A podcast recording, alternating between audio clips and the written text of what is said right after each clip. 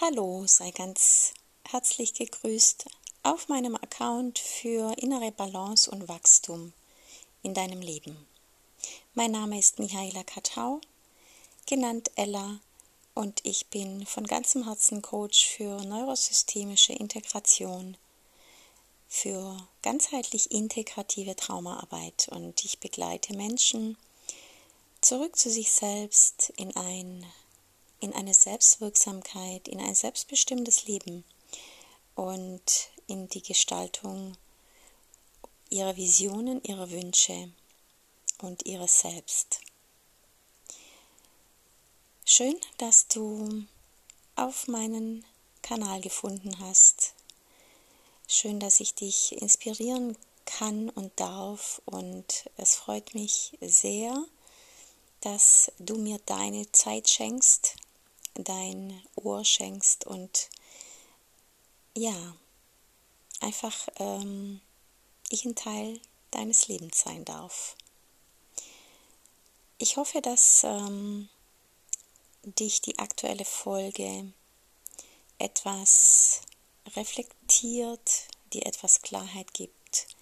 Und zwar geht es in dieser Folge um Teil 2 zum Thema narzisstische Gewalt ich habe am 20. August einen ersten Teil zu diesem Thema bereits aufgenommen. Falls du diese Podcast-Folge noch nicht gehört hast, sei doch bitte so lieb und hör sie dir vielleicht zuerst an, damit du besser mitkommst und es vielleicht besser verstehen kannst. In dieser Folge werde ich, wie versprochen, über die unterschiedlichen äh, Formen von Narzissmus sprechen und dir die Differenzierung ähm, von Narzissmus vorstellen. Und vorab, ähm, warum ist es eigentlich so wichtig, über die Folgen narzisstischer Gewalt informiert zu sein? Im Grunde ganz einfach, weil es sich oft um eine übersehene Dynamik handelt und die Menschen, die davon betroffen sind, eine Begleitung brauchen, um diesen Ablösungsprozess zu verstehen und in ihre Selbstwirksamkeit wiederzukommen. Narzissmus ist eine Art von Gewalt, emotional, mental, körperlich, je nachdem, welchen, welcher Form von Narzissmus wir begegnen. Und in äh, Teil 3 werde ich darüber sprechen, was es mit dir macht, wenn du in der Kindheit in toxischen Verhältnissen aufgewachsen bist. Was es mit dir gemacht hat und welche großen Auswirkungen es hat für dein Erwachsenenleben, wenn eine Bezugsperson oder beide Bezugspersonen ja, narzisstische Eigenschaften oder das Krankheitsbild des Narzissmus hatten. Und dann mag ich beginnen mit den vier Attributen oder die vier Hauptwörter, besser gesagt, die, die den Narzissmus beschreiben. Und man spricht von den vier E's des Narzissmus. Es geht um die Entwertung, um den Empathiemangel, um die Empfindlichkeit und um die Egozentrizität. Diese, diesen vier Themen begegnen wir in allen Formen der, des Narzissmus. Ähm, oftmals bleibt es dennoch übersehen und unerkannt. Und vielleicht magst du dir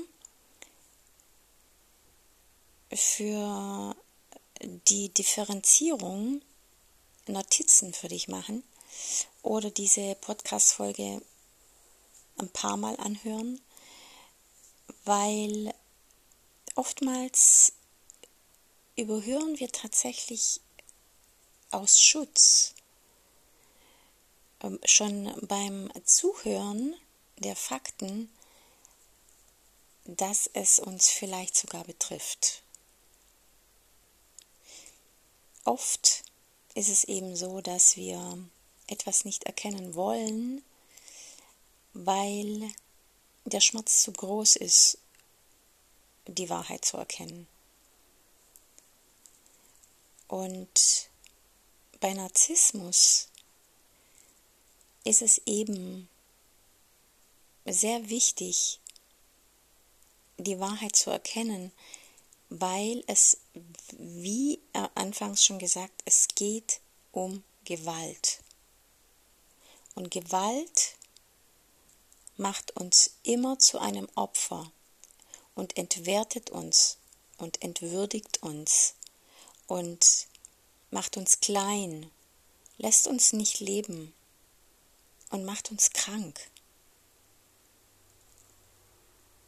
Und deshalb ist hier die Wahrheit und eine Begleitung, die dich in dieser Wahrheit, in diesem Prozess, den du dann gehst,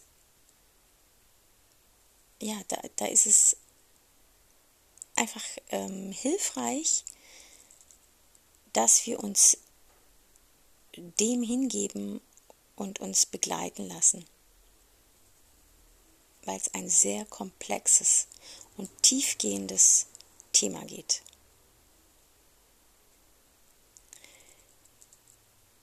Ja, jetzt mag ich dir die drei verschiedenen Formen von Narzissmus vorstellen und vielleicht magst du dir hier ein paar Notizen machen. Ich werde absichtlich langsam sprechen und mir viel Zeit lassen, damit ähm, du gut mitkommst. Ansonsten stoppe gerne an der an ein oder anderen Stelle, halte die Audio an und lass es nachwirken. Wir unterscheiden zwischen dem grandiosen Narzissmus, das ist der landläufig bekannte Narzissmus, zwischen dem vulnerablen Narzissmus, das ist für viele Menschen ein nicht erkannter Narzissmus, auch verdeckter Narzissmus genannt, und den besonders problematischen und schädlichen Narzissmus, der maligne Narzissmus genannt. Hier ist ganz viel antisoziales und sadistisches Verhalten ähm, zu erkennen. Kommen wir als erstes zum grandiosen Narzissmus, zu dem landläufig bekannten Narzissmus und die Merkmale dieser Form möchte ich dir jetzt vorstellen. Und ein, ähm, ja, ein, ein ganz auffälliges Verhalten dieses grandiosen Narzissmus ist ein tiefgreifendes Muster von Großartigkeit, entweder im Verhalten oder in der eigenen Fantasie. Und das Bedürfnis nach Bewunderung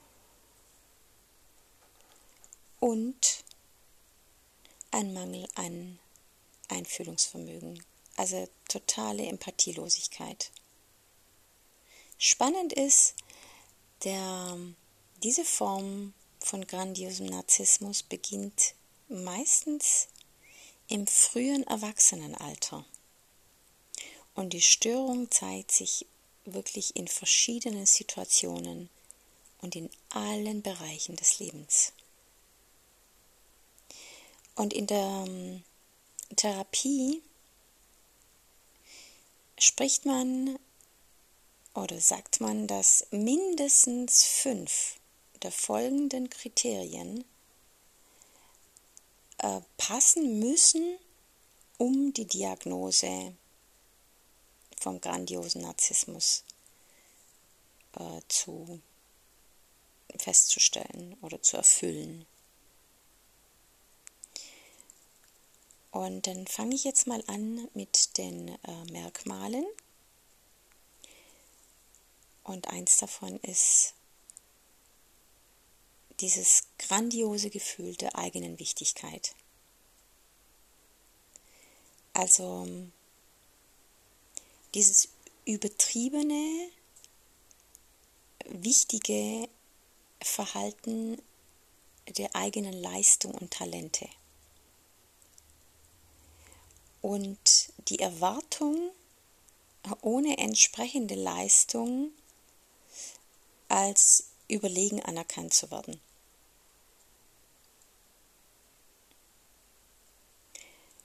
Ein weiteres Merkmal ist, dass eine starke Fantasie darüber besteht, grenzenlosen Erfolg zu haben, grenzenlose Macht, Glanz, Schönheit, also dass quasi die, diese Idealisierung auch von, von idealer Liebe, einfach dieses Großartige in jeglicher Form.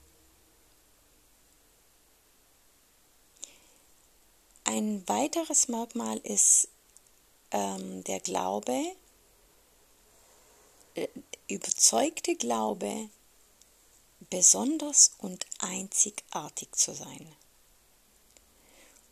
Und von den anderen, ähm, also nur in Kontakt und in Beziehung mit Menschen sein zu wollen, die auch besonders oder angesehen oder ähm, so quasi so dieses berühmte Elite zu sein. Also die, diese Menschen fühlen sich so besonders und so einzigartig, dass sie der Meinung sind, dass, dass sie, ähm, dass der Rest quasi so Fußvolk ist und sie sich nur mit Beziehungen schmücken, wo ähm, besondere Berufe ähm, gelebt werden oder eine besondere, eine gewisse Macht oder eine gewisse Schönheit oder ähm, Reichtum oder ja, Doktortitel oder so. Also es, es muss immer, das Umfeld muss was Besseres sein. Ein ähm, weiteres Merkmal ist das Verlangen nach übermäßiger Bewunderung. Also so, du bist der Beste, du bist die Beste. Und sag mir das bitte. Beweise es mir. Ich will es ständig hören. Das ist ein häufiges Merkmal.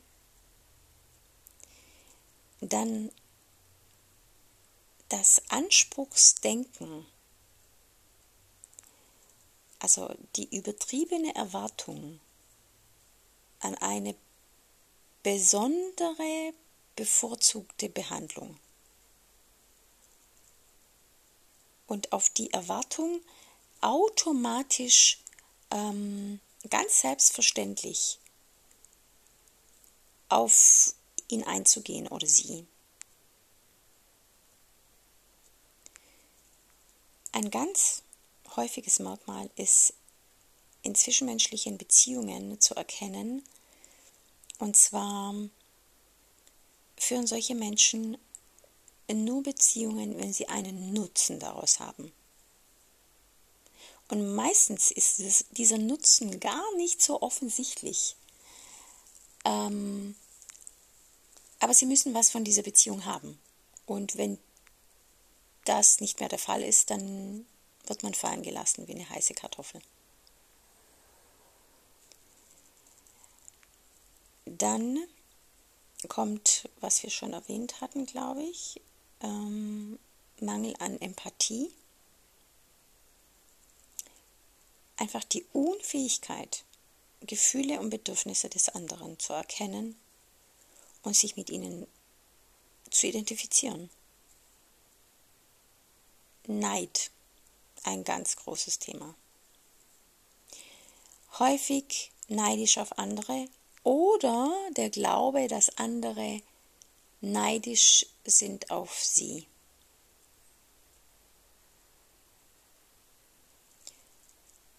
Ein arrogantes und überhebliches Verhalten ist auch ein großes Thema bei, diesen, bei dieser Form von Narzissmus.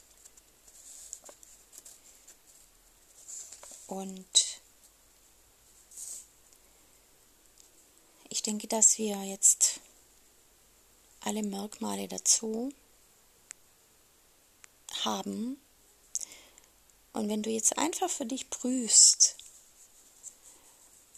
ob in deinem Umfeld Menschen sind, wo mindestens fünf Merkmale davon stimmig sind, dann darfst du einfach nur ein bisschen, ja, ein bisschen mehr Wahrheit zulassen, ein bisschen mehr Achtsamkeit und vielleicht tatsächlich dich mit diesem Thema ein bisschen mehr auseinandersetzen.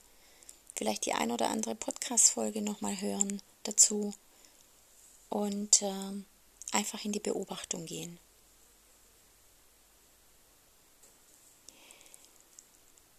Als nächstes mag ich dir den vulnerablen Narzissmus vorstellen. Dieser verdeckte Narzissmus, der wirklich schwer erkennbar ist, wenn man sich mit ihm nicht wirklich explizit auseinandersetzt. Denn beim vulnerablen Narzissmus liegt der Fokus auf einer eher verletzlichen, unsicheren und ängstlichen Seite der Persönlichkeit. Also dieser Mensch ist nicht mal dieses Machtgehabe und dieses ähm, Profitieren, sondern es geht eher so um, um das Opfer so ein bisschen, um, um ein Mensch, der ja irgendwie so ein bisschen ja nach außen so der Arme oder die Arme ähm, eigentlich doch voll liebevoll und ähm, keine Konflikte und irgendwie kann er, kann er oder sie auch mit jedem und ähm, so ein bisschen, ja, es ist einfach verdeckt. Und hier geht es aber da, also hier geht es vor allem um die innere Zerbrechlichkeit und die Selbstunsicherheit dieses, dieses, dieser Persönlichkeit. Im Gegensatz zum grandiosen Narzissmus, den wir vorhin kennengelernt haben, bei dem die betreffende Person eine übertriebene Selbstwichtigkeit und Arroganz zeigt, ist bei diesem vulnerablen Narzissmus ein, ja, eine, eine Zerbrechlichkeit zu erkennen, ein schwaches Selbstwertgefühl, viele Ängste und empfindlich gegenüber Kritik. und Zurückweisung. Ganz, also ganz auffallend, sobald die Kritik kommt, sobald man Wahrheit spricht oder ausspricht, ähm, meldet sich diese Empfindlichkeit, die wir vorhin bei den vier E's übrigens ähm, erwähnt haben. Da war die Empfindlichkeit, der, die Egozentrizität, die, der Empathiemangel und die Entwertung. Und hier ist die Empfindlichkeit sehr ausgeprägt. Die Merkmale dieser Form von Narzissmus können sein Angst vor Ablehnung. Diese Menschen fühlen sich oft unsicher und fürchten, dass andere sie ablehnen oder nicht schätzen. Daher brauchen sie ständig Bestätigung und Anerkennung von anderen, um diese Unsicherheit und diese Angst zu verdecken. Selbstzweifel. Manche, die diese Form von Narzissmus leben, wirken vielleicht nach außen selbstbewusst, aber innerlich in den eigenen vier Wänden leben sie innere Selbstzweifel und Unsicherheit aus und verbergen dies auch.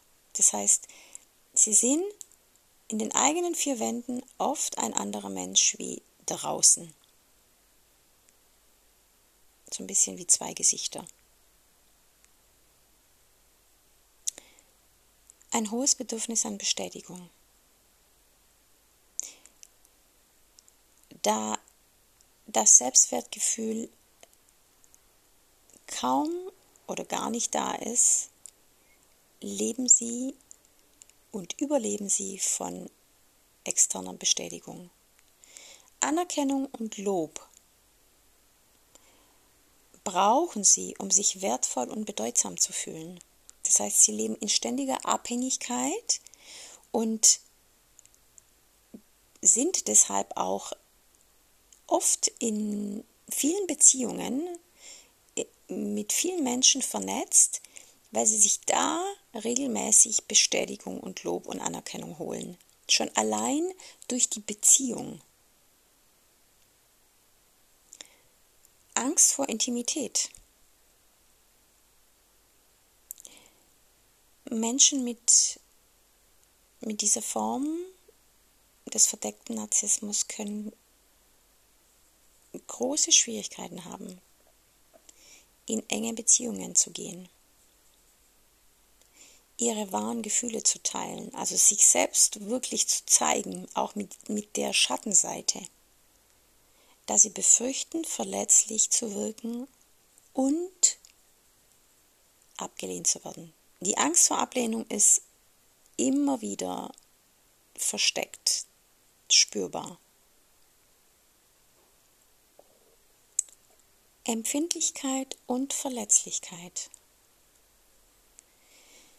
Im Gegensatz zum grandiosen Narzissten reagieren vulnerable Narzissten empfindlich auf negative Bewertungen und Kritik. Sie fühlen sich leicht verletzt und können sehr schnell emotional reagieren.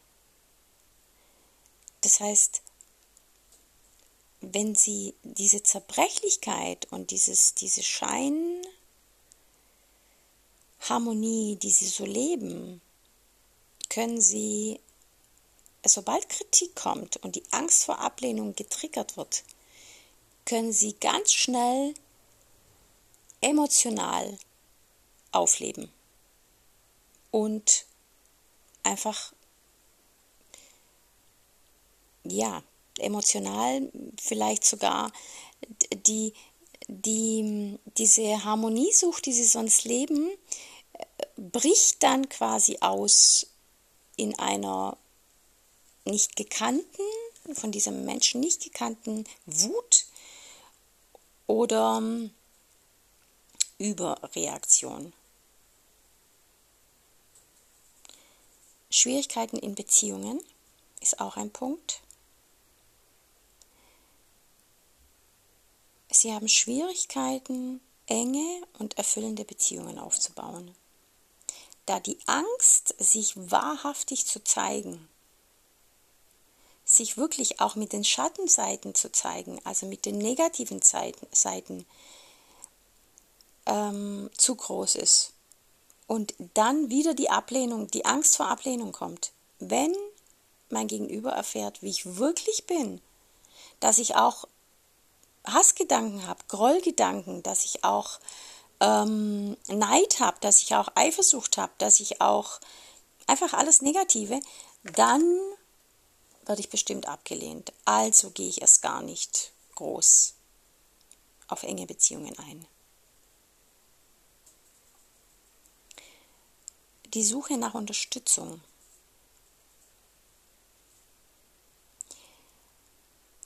Da gibt entweder die, die eine Form, zu stolz zu sein, sich Hilfe zu suchen und Unterstützung, weil das könnte ja zeigen, dass ich verletzlich bin und dass ich ja doch nicht so selbstbewusst bin und so ähm, ja, so, so, so, so, so, so stark oder stabil. Das, sind, das ist die eine Variante. Ich schaffe das allein. Und wenn ich allein bin und wenn ich das allein schaffe für mich, dann sieht auch keiner, dass ich andere Seiten habe. Oder die andere Seite, ich suche mir Unterstützung, um zu kompensieren, dass ich unsicher bin.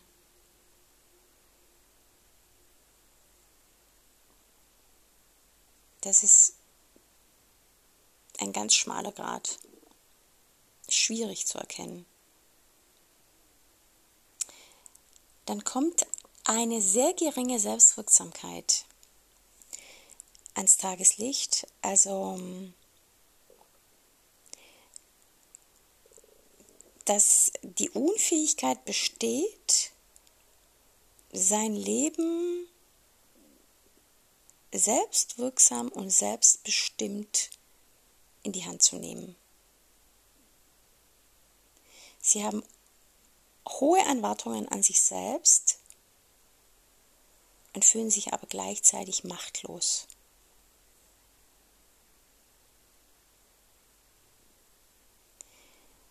Die Empfindlichkeit habe ich, glaube ich, schon erwähnt.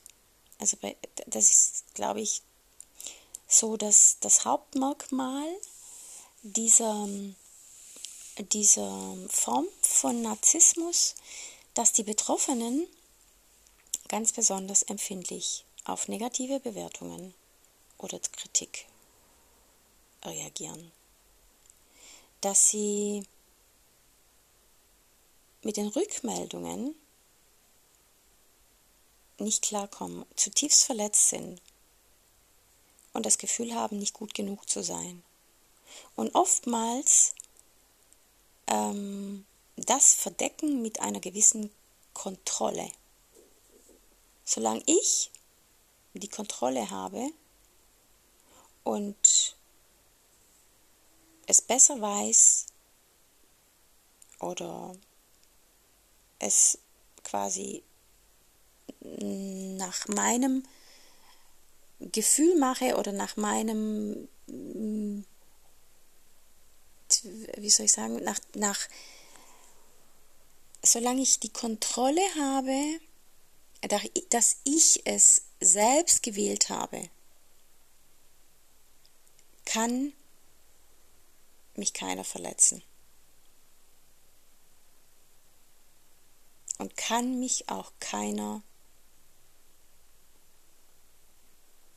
abwerten oder, oder, oder erkennen oder entlarven.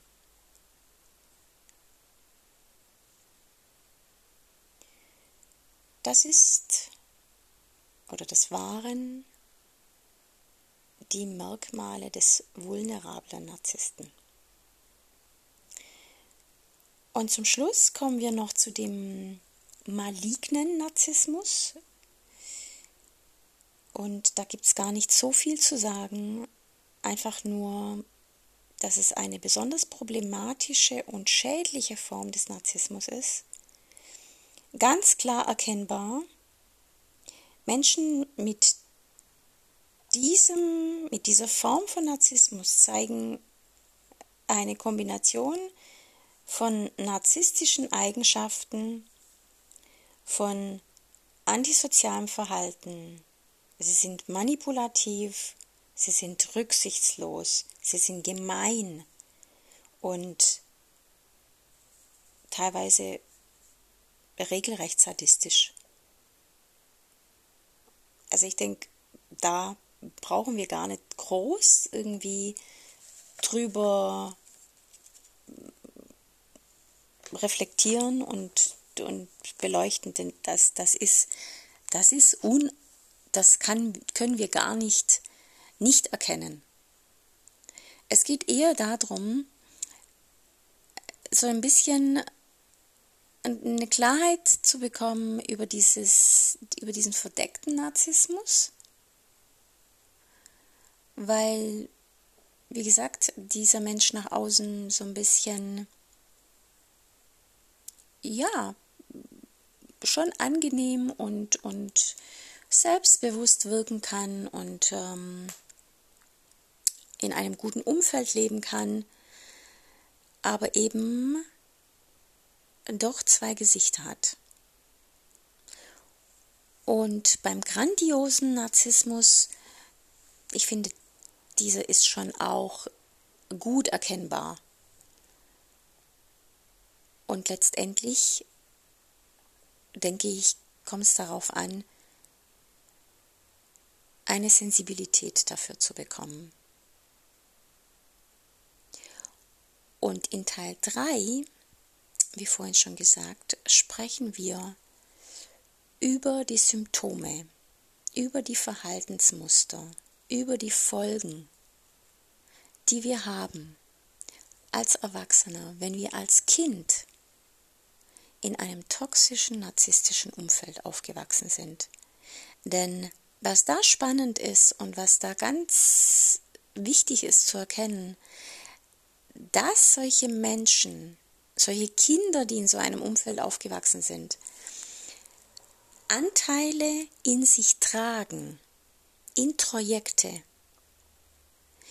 die narzisstische Züge leben gegen sich selbst, also abwertend sind mit sich selbst, entwertend sind, entwürdigend, demütigend, aber auch es auch vorkommen kann, dass dieser Anteil in Beziehung mit anderen Menschen auch zum Vorschein kommt. Das ist jetzt kein Krankheitsbild, in dem Sinn. Also dieser Mensch ist nur mit einem Anteil so. Und trotzdem ist es wichtig, dass wir diesen Anteil erkennen und ihn dann mit Hilfe von entweder traumasensibler Arbeit oder Anteilearbeit, Egosthetherapie, ähm, diesen Anteil durch Integration, durch ganz viel Zeit aus diesem toxischen Verhalten entschärfen.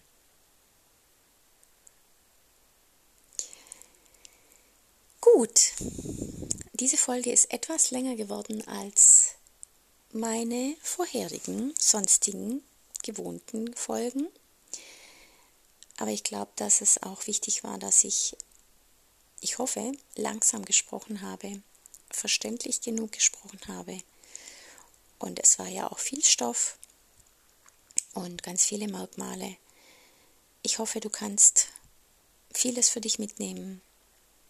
Und wenn du diese Folge ähm, wertvoll findest oder du das Gefühl hast, dass du in deinem Freundes-, Familien- oder Bekanntenkreis jemand hast, der diese Folge unbedingt hören sollte, dann teile sie gerne. Und ja, so können wir vielleicht äh, diese Dynamik etwas mehr sichtbar machen und diese Gewalt entschärfen. Ich wünsche dir alles Liebe, eine gute Zeit. Wenn du Fragen hast zu diesem Thema oder auch so zu einer Coaching-Begleitung, zu meiner traumasensiblen Arbeit, dann melde dich sehr, sehr gerne äh, über meine Kontaktdaten. Und ansonsten hören und sehen wir uns persönlich oder über Instagram oder weiterhin über diesen Kanal auf Spotify. Von Herzen, Ella.